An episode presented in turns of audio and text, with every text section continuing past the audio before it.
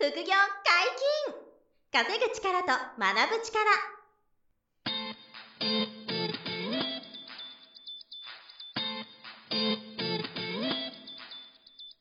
この番組は稼げるようになりたいを叶える副業アカデミーの提供でお送りいたします。副業アカデミーはあなたが副業で稼げる状態になることにコミットしたスクール。初級コースから上級コースまでさまざまなジャンルの副業ノウハウを学んでいただけます。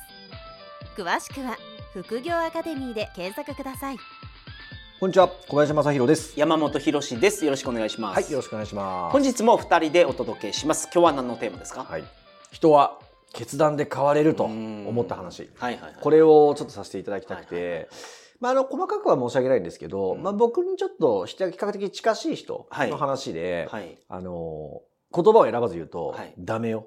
おお。知り合いにそういう方がいらっしゃるちょっと近しい人で、そう、はい僕、すごい、それ何でもこう言い言い合えるような人なんですけど、うん。まあ、当時、ダメ男だった男がいて、はいはいで、その人の話をね、したい。まあ、決断して変わったって話をするんですけど、はい。はい特にどこがダメだったあのね、お金にいい加減だったっっていうタイプ、そっち系のダメ男ですね。で、あの、別に異性とか恋愛こととかじゃなくて、うん。そっちは全くあの何もないんですけど、お金にいい加減な、まあ、男だったみたいな感じで、で、もう遡ること、えー、7年とか8年前ぐらいに、はい。えーっと、その彼が、はい。あの、携帯代が、うん。あの、払えないから、お金を貸してほしいって、はい。僕に言ってきたんですよ。はいはいはいはい。で、あの、すごい、こう、もともと仲がいい、距離が近い人間なんで、もうお金貸してほしいとか言ってくるようなはい。距離感だったんですよ。はいはいはいはいで、えっ、と、原則僕もそのお金貸すとか、はい。もうろくなことにならないから、うん。基本的にノーなんですよね。はい。うん、で、えっ、と、まあ、失敗もたくさんしてきてるから、うん。お金で、うん。僕も。だから、基本ノーなんですけど、今日払わなければ、うん。あの、携帯代が、あの、もう、あ、携帯が止まって、うん。えっ、と、連絡が取れなくなるぐらいの前日、最終期日前日になぜか連絡をよこしてきたんですよ。はいはいはいはい。で、この時点でもうダメよなんですよ。あの、そんなに困窮するまで、はい。あの、ギリギリになるまで何も言わないのももうだダメっていうか、うん。そもそももっと前から対策したり、うん。バイトしてでも、うん。なんかやれよみたいな。あ、で、その時は、えっ、と、当時は彼は、あの、その時はニニート、仕事してなくて、はいだったかな、そう、仕事してなかったんですよ。で、えっ、と、まあ、お金がなくて、うん。でも、あの、ちょっと浪費があって、あの、お金がないからみたいな話で、うんもう典型的なダメなパターンみたいなだけ。ど知り合いにお金貸すのは僕は正直嫌ですけどね。ですよっていうのがね。昔読んだ本で、お金貸してくれって友達に言っうてん、断ってもうん友情壊れることないけど、はい。貸してあげるとうん壊れる可能性が出てくる。なるほど。もうその通り。だから、もう絶対に。だからその、この人との関係を壊したくなかったらん貸さない方がいい。なるほどね。うん。貸したら、まあ、例えば返してくれなくて嫌な気持ちが発生するとか、なんか嘘つかれて嫌な気持ちが発生して、なんか結局友達関係が壊れてしまったりとか。けどうん、お金貸してくれて断ったとしてうも、んそれで友情が壊れることないからっていう。なるほどね。だから友人には貸さない方がいいっていうの。んもうね確かにそのごもっとも。で、僕も基本そうなんですよ。はいあの、だから、借人にお金貸すなんてのはもう原則絶対ないんですけどね。はいはいまあ、その、あの、不動産投資やるために銀行からお金借りるとかね、そういうのはポジティブなんだと思うんですけど、まあ、置いといても、で、当時そうやって、あの、貸して、貸してほしいんだってうんお金を。じゃあ、いくら今ない、いるのって言ったら、はい30万円って言ったんですよ。携帯で。そう。はあって。もうはいその時点でおかしいんですよね。携帯電話だけで30万。いやいやいやいや、みたいな。はい。で、あのーまあ、いろいろあったんですけど、いろいろあったんですけど、一旦、じゃあ分かったっつって、はいそれ僕出してあげたんですよ。はい30万円。はい。で、その代わり、すぐ来いと。うんで、今、あなたに何が起こってるか、洗いざらい話せと。はいはいはいうんはい。30万円っておかしいよって。携帯電話の支払いで30万円っておかしいよ。何か他にあるでしょって。うんうんうんすぐ分かったんで、はい。で、はい、みたいな。はい。じゃあ、すぐ、あの、30万はもうすぐ、あの、その瞬間は、い一回立て替えてあげたんですよ。はいはいはい。そう。で、その回すぐ報告に来いっつって、うんで、呼んだんですよね。で、聞いたら結論どうだったかというと、借金地獄になってて、彼は。うんん。あの、消費者金融で、えーっと、まあ、400から500万ぐらい借金をもうこさえてたんですよ。はい。結構育てましたね。あれ、一回じゃそんなに借りれないと思うんですよ。そう、だから何社も、あの、消費者金融 A 社、B 社、C 社、テレビ CM やってるとこ全部。なるほど。から、50万、80万、100万、あ70万なる、50万みたいに、はいはいはいはい。そこら中から借りちゃってて、うん、で、累積が400から500ぐらい、なるほど。借金がはいはいはいもう溜まっちゃってて、で、でも、特に何かに大きく浪費したわけじゃなく、あの、いわゆるテレビゲームとか、あの、そういうこう、なんですか、えっと、遊ぶ系の浪費が重なって、はい。借金が増えていっちゃって、で、収入が全然ないか、あの、たまに日雇いバイトとかしてはい。稼ぐぐらいだから、お金ないのうに、んなぜか借金増やして、はいはい。要はあれ、多分その機械にピやればお金が出てくるみたいな感じなんだと思うんですよ、消費者金融のうん。無人、無人の。はいはいはいだから自分でなんかやればお金が出てくると麻痺しちゃったのか、うんとにかくその辺のお金の、あの、冷静なフィルターが全くなかったんですよ、彼が当時。だからダメよって僕言ったんですけど、うんそれぐらい蓋開けたらひどかったんですよ。予想をはるかに超えてたんですよ。はいはい。え ?30 万立て替えてあげたけど、はい。これそもそもあなたダメじゃんみたいな。その30万で解決する問題じゃないですもんないか。ら、そう。携帯電話一旦連絡が続いたんですけど、そもそもこの借金どうすんのみたいな話があって、はい。で、まあその時にもう、あの、いろんなその借金のことが、あの、明細が多すぎちゃったんで、うんもう大変申し訳ないけど、うんこれは、あの、自己破産うんするしかないんじゃねっていうぐらいのもう状況ですよ。あの、収入がもうまずないから。はい。まあ、その後すぐアルバイトさせたんですけど、うんコンビニで。うんでもコンビニでアルバイトして、じゃあその年利8%とか年利10何パーの消費者金融の借金じゃ返せるんですかって言ったら、はい一生金利払いで元本減んないんですよね、あれって。もう、カブトエイトさんぐらいの才能があればね。あの、リリスナーさんはそう過去のね、カブトエイトさんの回聞いてもらいたいんですけど、海外投資講座のあの、カブトエイトさんとかは、そこからの、もう、そう逆転できましたけど。逆転で株でね、はいあの、100万を1億にして、あまあただそうか、カブトエイトさんは仕事めちゃめちゃ頑張ってましから。やったてましたから、そう。身を粉にして、原茶で、そうそう。新聞配達とかして、車とか保険とかで売って、毎月43万ぐらいですね。返してたから。そういえば、そう返されてました、あの方と比較しちゃいけないぐらい、そう、この僕の知り合いは、もう全然努力してなかった。全然努力してないから、で、で、そういうね、7年前、8年前に本当にそういうダメな状態で、はいはいはいで、もう本当に世間の皆様に申し訳ないけど、うん自己破産っていう制度があるから、もう、まあ、ちょっと一回リセットしてそう、ね。もう自分は本当にダメな人間と認めて、うん。一回自己破産しろっていう話になって、弁護士紹介して、はい。自己破産になった人なんですよ、うん。その人。で、そそれで、あの、一旦そのお金の大変さは 2, 2年ぐらいかけて終わら終わってったんですよね。うん。いろんな人に迷惑かけましたけど。はい。で、もう一生同じことすんなよみたいな話をしてて、で、当然自己破産したからクレジットカードもできないし、作れない。し、追加の借金も原則できないじゃないですか。すよね。だからまあそこは大丈夫だったんですけど、あの、そこから仕事を見つけなさいと。そうですね。まあ、マイナスの状況から今、ゼロにまず戻っただけですもんね。そう、ゼロになっただけで、い。しかも散々世の中に迷惑かけてるから、はい。今からいろいろ努力して貢献したり仕事で自分のご飯だけは自分で食べられるように、うん結婚とかとんでもないけど、一人で一生暮らせるようにとか、はい。あとその、えー家族に迷惑かけないように、うん親とかね、兄弟とかに迷惑かけないように、あの、仕事を見つけなさいよって言って、まそこからしばらく疎遠っていうか距離、あの、そんな会話がなかったんですよ。うんうんうんで、えっ、と、それで、えっ、と、一昨年だから2020年ぐらいに、はい。久しぶりに、うんあの、彼と話す機会があって、はい。そう仕事どうなのって言ったら、いや、それが、あの、ニートです、みたいなうん感じになってて、はぁみたいな。うんあ、年齢が、その時に32、3歳ですかね。はいはいはい。その2年前ぐらいで。うんえーって、あ、何仕事、あの、アルバイトとかも辞めちゃったのさ、はい、ちょっとそれも人間関係でちょっと合わなくてとか、まあ基本的にもうダメな、ぬるいんですよ。うん。だからもうコンビニも続けてなかったり、はい。一回就職はしたことはあったんですけど、うん。やっぱりその人間関係社風に合わなくて、事実上首っぽくなっちゃってやうん。やめちゃってたりしてたんですよね。で、結局、今現在は仕事がないですみたいな状態になってたんですよ。なるほど。で、いや、それいかんよって、うん。結局、あの、何も変わってないじゃんっていう話で、はい。だから仕事見つけないと本当にまずいよっていうのを2年前に話して、うん。で、そこからまた1年ぐらい経って、はいまあ、とあることでまた会うことがあったから、あの、どうなのって、えっ、と、聞いたら、ニートですと。はい。うん、その1年経ってもね。うんで、筋金入りですね。そ そうう、筋金入りなん筋ですよ金。入りのニートですね。そう、筋金入りニートで、それが2021年のうん6月ぐらいだったんですよ、ほんのこの前じゃないですか。そうなんです。はい。で、あのさって言って、はい。いや、その、その、な入りたい会社入れないと思うけど、うんあの、バイトするとか、うんその何何かね、その警備関係のお仕事をやらせてもらうとか、あの、何か仕事ないわけみたいな。したら、その時に、あの、僕が初めて、あ、初めてじゃない、ごめんなさい。そのさっきの借金消してる頃の時代からすると、はい。うん、30キロから40キロ太ってたんですよ。その彼が。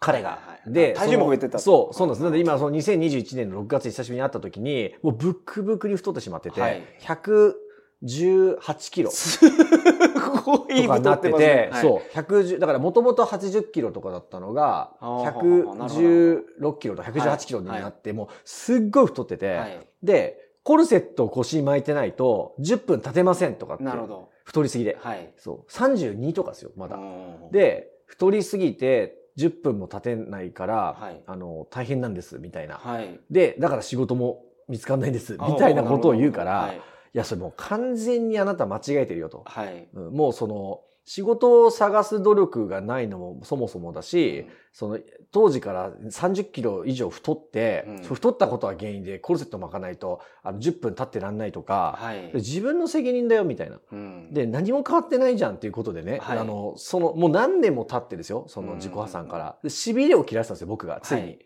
で、あの、まあちょっと結構ちゃんとこう、言いたいこと言える距離感なんですよ、その人は。はいはいだから、あの、あと3ヶ月、9月まで、そその時6月なんですよ。2026月なんで、9月までの3ヶ月で、まず100キロ切ると、体重。はいはいはい。100キロ切ることをまず約束しなさいと。はい。で、えっと、何が何でも就職しなさいと、9月までに。うんうんうんで、それができないんだったら、こっちで職なんか探すから、はいはい。有無を言わさずその仕事をしなさいと。なるほど。そう、それぐらいしないと、あなたの両親にうん、この後迷惑がいきますと。うん。うんで、あの、その両親も僕は非常に親しい両なるほど、なるほど。あの、その両親はもちろん事前に言ったんですよ。あの、はいはい相談して、こういうこと言っていいですかって、はあは彼のためにって。なるほど、なるほど。うん。で、もちろん言ってやってくれ、みたいなは。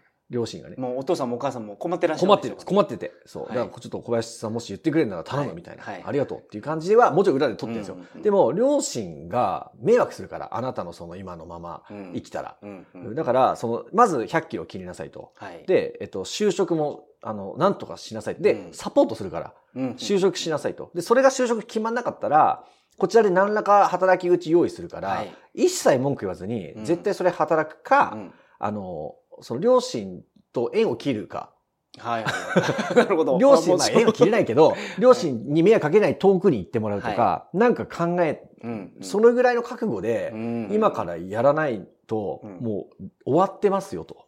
うん。まあだけど30前半やったら、まだ挽回できますよね。そうです。で、だから34だったんですよ。はいだから35までにはは、いいた転職のそのしやすさっていう一つ基準もよくあるんですよね。はまあもちろん30代後半でも、はい皆さんキャリア積んでる人たちは転職なんか全然できる人いっぱいですけど、はいはい彼はほとんど努力してきてないから、うんもう何もないんですよ、自分の実績が。だからもう35までに、うん何らか仕事見つけなければ、本当はそれは大変なことになるし、はいそれが両親にもご迷惑いくよと。うんだから、両親のために頑張れと。うんうんなんだそのお腹はって。100 116キロか8キロか。コルセット巻かないと歩けない。どういうことだみたいな。はいはい。したら、彼がそこで人生最大の決断ができたんですよ。はい。すいません、やりますって。ほうほうほうそこでスイッチが入ったんですよ。はい。今まではその小林さんそこまできつくは言ってなかったきつくは言ってなかった。だもう全部その人任せで、まあ頑張りなさいよとか。そう、大きなお世話じゃないですか、僕があんまり言うのも。はいだから、まあ、その自己破産の手伝いはしたけども、はい。それ以降は自分次第だなって、うんうんうん。で僕はとにかく言うことでもないし、彼の人生だからって思って、うんうんまあ、それ以降4、5年見てたんですよね。うん。そう。だけど、あまりにもはいはい。ひどいし、うま、マジで心配すぎたのと、はいはいはいはいご両親もすごい気気にしてて、で、まあちょっと、ご両親もまだお若いでしょうからあそうれですけど。そう、自分が将来、そう、はいあのね、あの、自分たちがいなくなったら、彼はどうなるんだって心配してるわけですよ、うん。おご両親が、はい両親がはい。はいだから、そうだよなと。うん。で、まあ、やっぱ見ててもね、悪化してたから、はい。これ本当にやばいなと思って、うんちょっと言っていいっすかっつって、はいはいで、いいよって俺は心境が思って、めちゃくちゃ言ったんですよ。はい。本当にここの音声ではあんま言えないぐらい、はい。かなり辛辣に、はい。今置かれてる状況がいかにやばいか、どんだけ周りに迷惑心配かけてるか、うん今後どんだけあなたの将来が、うん。あの、厳しいかっていうのをすごく言ったら、そして35歳が結構た、ターニングポイントという。ここまでやったら就職できやすい。そう。年齢的に日本の社会では。そうなんです。だから34のあなたは、はい今アクセル踏まなければ本当大変だから、今やるしかないと。はい。だからまず痩せなさいっていうことと、仕事を決めなさいっていうのをそのさ6月の時点でうん9月までにやれって、はい。やるかやらないかどっちみたいなはい。感じで、あの、中山筋肉じゃないですけど、やるの、やらないの、どっちって言ったら、やるって彼が言った。嘘ですよ。やる。そんなふざけてないですよ。やりますって言ったんだけど、で筋肉に例えると、やるパワーみたいな感じになったから、はいはいはいはい。よし、じゃあ、やるなら、マジ手伝うって。僕も言って、はいまず履歴書とか職務経歴書書いてみっつって、はいはいあの就職活動のために。なるほどなるほどそしたらもう信じられないような、はい下手くそな履歴書と、はい職務経歴書が まあ今まで書いたことないから。向き合ったことないから、そうないからもう全然なんですよ、マジこんなにひどいかっていうぐらいひどくて、それ一から全部アドバイスして、はいヒアリングしてこう作り変えてあげて、まあそれなりにして、ハローワークに持ち込ませてもらって、で、ハローワークで紹介してくれるんですよ、仕事を。はいはい。で、そこで仕事バーッと出てきたら、あの、書類を出してですね。で、はい僕が一応渾身の手入れをしたので、全部通ったんですよ、企業 あ、渾身の手入れってそのあの、職務経履歴書と職歴書 もちろん嘘はついてないですよ。ただ、はい彼の魅力を最大限一生懸命書いたら通ったんですよいや、。それは大事ですもん。あの、なんかよく言いますけど、その、長所うん、短所。そう、そうそうそう。の書き方によって。全然違うんだよ、その、はい。あと志望動機とか、会社、どうしてその会社を望むか、その理念とか会社の理念と自分のはいその人生の目標がリンクするとか、はいそういうのはちゃんと必要だなんで、その企業さんまさにそ選んでの、、はい。小林さんはあの、取る側で見てらっしゃらっしゃいますからね。そう僕は、そう、採用する側でもあるんで、あの、経営者目線でも、こういう風なと嬉しい、こういう人材が欲しいなっていうことはいはいでちゃんと書いて、なるほど、なるほど。で、こういう人間に自分がなってなきゃいけないんだよっていうのもプレッシャーかけながらうんうんうん、ね、で、出したら書類が通って、はいで、面接になるから、あの、ズームではい面接の練習してあげたんですよ、彼に。はははは、なるほど。あなたの志望動機聞かせてください、みたいな。はいうんでそれは本当にそう思ってるんですけど、プレ、プレッシャーかけながら。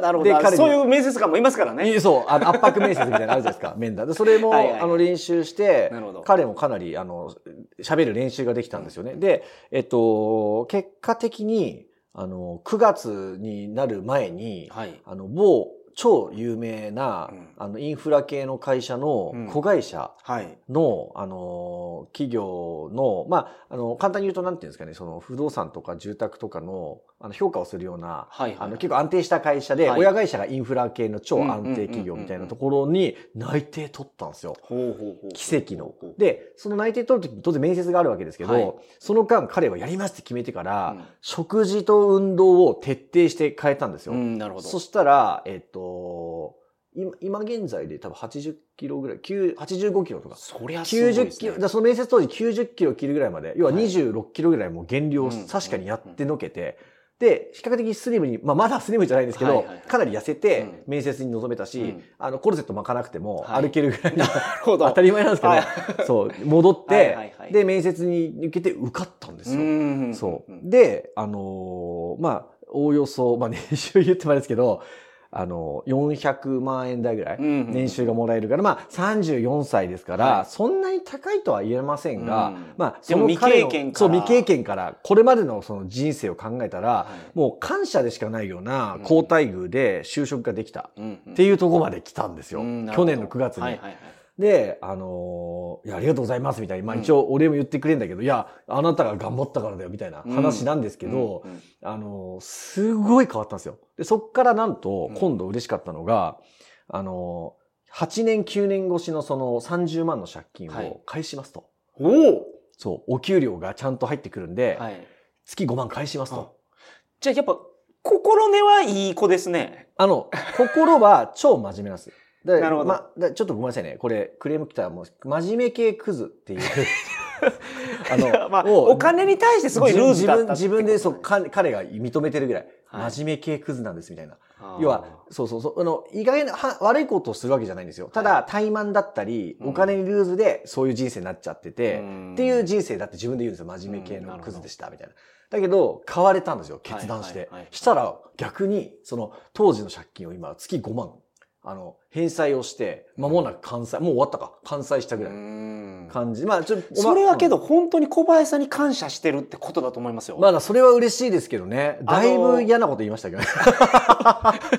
でもそう、あの、厳しいことを。してくれてて、あちゃんと、の正直もう小林さんにはもう返さんでええかなってそこまでね、うん。僕も期待してなかったですから。そう思ううんちゃうと思う、ぼ僕やったら。そうですよね。あの、はい。まあ、甘えじゃないありがとうございますと。あの時はい話したって終わってもいいんですけど、で、僕も別に返して？って思ってもなかったぐらいだったんで、はい正直。帰ってこないもんだと思ってたから。したら帰ってきて、うんいやー、ここまで人間変われんだってぐらい、今すごく人生が好転したっていう、そのな彼がいて、うん。で、あの、まあ何が言いたいかというと、まあいつも通りの話ですいませんが、うん。やっぱりやると決めたんですよね、うん。彼は。そこまで追いやられてやっとなんですけど。でもやると決めた人間っていうのは強くて、うん。あの、あっという間に26キロ以上痩せたし、うん。あっという間にその、いきなりその大企業の超、なん売上何兆っていうレベルの会社の子会社ですからはいはい。は、に、あの、就職ができて、うんで、あの、8年9年返せなかった借金を月5万ですよ。月5万ってまあまあでかいじゃないですか。うん。をちゃんと返せるぐらいの手取りが、はいあの、稼げるようになって、あの、本当変わったんですよ。はい。で、まあ、はい。当然、醸し出す雰囲気っていうんですか、うん。が、ちょっと明るくなったし、はいはい。あの、少し自信を手にしたというか、はい。まあ、体型も変わってますからね。そうです。ホルモンバランスも変わってるあ、そっかそっか。はいはいはい。あ、それ山本さんね、その、体の方専門なんで、はいはい。あの、痩せたことによるホルモンバランスとか、はいはい。ちょっとやる気ホねルモンとか出るようになるんですよ、本あ当に。そうなんだ。はあ、だ絶対それもありますね。もうね、116キロとかあった時は、はい。もうね、なんていうんですか、負のオーラがすごくて、はい。もう当然自信もないし、うん。身だしなみもちょっと汚くて、うん。不潔で、お腹もブヨーンみたいな、はい。で、コルセット巻いて、歩けませんみたいなはい。感じだったから、そう歩けないっていうのす相当重症ですからね。そう、でもマジ10分、10分経ってられませんって言うんですよ。はいはい。もう本当聞いた時嫌になってさ、だいぶさ34で何言ってんのみたいな。うん。で、そうそう、あの、ど努力もせずにさ、みたいになっちゃって、うん。それで僕もちょっと本当に注意したんですけど、うん。そっからマジ変わったんですよ。はいはいはい。だから、あの、人は変われるって、うんなるほど。フレーズありふれてますけど、はい。人はやっぱり決断さえできれば、あの、いつでも変われるし、遅すぎるはないなって、やっぱり。あのの、もてば前にね、何かを始めるのに遅すぎることはないっていうはい。話もしたと思いますけど、あの、もちろん早いに越したことないじゃないですか。で、挑戦することとか。はい。だけど、その人の今、今やるって決めれば、それがその人の人生の最短であって、はい。そこから努力すれば、こんだけ変わるっていうこと、うんもうず、本当に、あの、今みたいな、その彼ですら、これだけ変われるわけですから、はいはあの、もうリスナーの皆さんなんてうん、やると決めれば、何だってできるというかね、どんどん変わっていくっていうことをちょっと言いたくて、だからまあ、副業アカデミーっていう、まあ、うち、副業のスクールやってますけどね。はい。その、副業をやろうかなっていう関心ある方がリスナーさん多いと思うんですけど、うん。うんあの、やるって決めてくれさえすればですよ。うん。どの副業やったってう、ん。間違いなく結果が出てくると。はい。あの、間違いなく成長するし、うん。絶対自信がつく人生になっていくから、やっぱりこの、あの、決めることですよね。決断することの大事さがその彼のおかげで改めて痛感して、うん。で僕もまあ自分自身決断の連続で今があのあるので、はい。まあその受講生の皆さんももちろんだし、まあリスナーの皆さんも、あの、自分の絶対こう叶えたい目標とか、うん。あとは危機感でもいいんで、はいはい。どちらかを持ってやると決めることですよね。うん。で、それがもし副業であれば、はい。あの、比較的難易度は低いですから、副業っていうのは。そうですね。はい。あとリスクが少ない。低い。そう。リスクがない。本業がありますからね。昔はもう本業辞めてそうです、そうです。店舗借りてうん布団屋やりますみたいなそうそうそうそう。そのぐらい リスク取ってね、はいやってたわけですから。それでもう1ヶ月売り上げたなかったらもう潰れましたみたいないや、本当に。昔それがリスク取らなければいけなかったのがそうですよね。会社にいながらうん。自分の余剰資金であったりそうです、そうです。余った時間でできるっていうのが副業なんでそうです、そうです。うんだからもう踏み出してもらいたいなって、本当に思いますし、まあ、そのための決断がうん。本当に大事で、で、決断のためには、あの、すごい達成したいと思える目標か、はいはいはいはい。まあ、彼みたいに、うん。今日話した彼みたいに危機感。うんうん。き危機感ってちょっとネガティブですけど、うん。そのどちらかはやっぱりあれば、うんうんうんやっぱり起爆剤にはなりますよね、はい。決断して。で、そこから行動を継続して副業でリスク低く抑えながら、うん。ちょっとずつ収入増やしていってもらうっていうのはもう皆さんにできることなんで、まあ彼を見て思いましたよね。もう誰でも絶対副業で収入増やせんだって。なるほど。ええ本当に。彼は申し訳ないけど、本当にとんでもなく、ろくでもなかったんで、はい、そんな彼でもめちゃくちゃ変わったんで、今輝いてますからね。今はどうですか？その会社にもちゃんと行かれてて。もうすごい順風満帆で週にちゃんと休めてて、はい残業もなくて、はいはいで、年収もそれなりにしっかりあって、もうすごい幸せな状態。なるほどもしかしたら結婚とか、うん他の家族を守るみたいな景色が見えてくるかもしれないです。もう5年前、8年前とんでもないですよ。一生独身でいないよっていうぐらい。あなたは自分の面倒見るだけで目いっぱいだよって。そうですねお。お父さんお母さんに迷惑かけるとそう。いお父さんお母さんに迷惑かけない自分だけなれっていうのが当時の彼だったんですけど、この1年で変わってきて、はいはいまあ、僕に月5万返済できるぐらいの男になったんで、うんうんうんあもしかしたら家族大切な人が養えるとか、あの家庭築いてもいい未来があるかもなーなんてちょっと思ったりもしますけどね。うんうんうんまあ僕が余計なお世話なんですけど、はいはいまあでも彼はそれもちょっと視野に入れてるかもしれないんですよね。だからすごい良かったなと思ってて。うんうんでもやっぱりターニングポイントがその決断、はいやると決めたっていうことがあったんで、まあそれが皆さんにもちょっとこう、あの、まあそ彼ほどの状況の人はうんうんうんね、ほとんどリスナーさんいないですけど、まあ皆さんはもっと、あの、簡単に今以上になれると思っていただきたいなっていうか。そうですよね。副業したいけど、でこれがあるからな、これでダメやなとか思って決断できてない方はい。いると思うんですけど。そうですね。うん。まあそういう問題って多分解決できるので。できます、できます。き決断さえすればうん絶対できますから。はい。まあそういう、あの、一つの、まあ参考に、皆さんの勇気の 一つになれば いいなと思って、はい、お話をさせていただきました。はい、本日もおはい、疲れ様でした。ありがとうございました。副業解禁稼ぐ力と学ぶ力、そろそろお別れのお時間です。お相手は小林正宏と。山本博史でした。さよなら。さよなら。この番組では皆様からのご質問を大募集しております副業に関する疑問・質問など副業アカデミーウェブサイトポッドキャストページ内のメールフォームよりお送りくださいませ。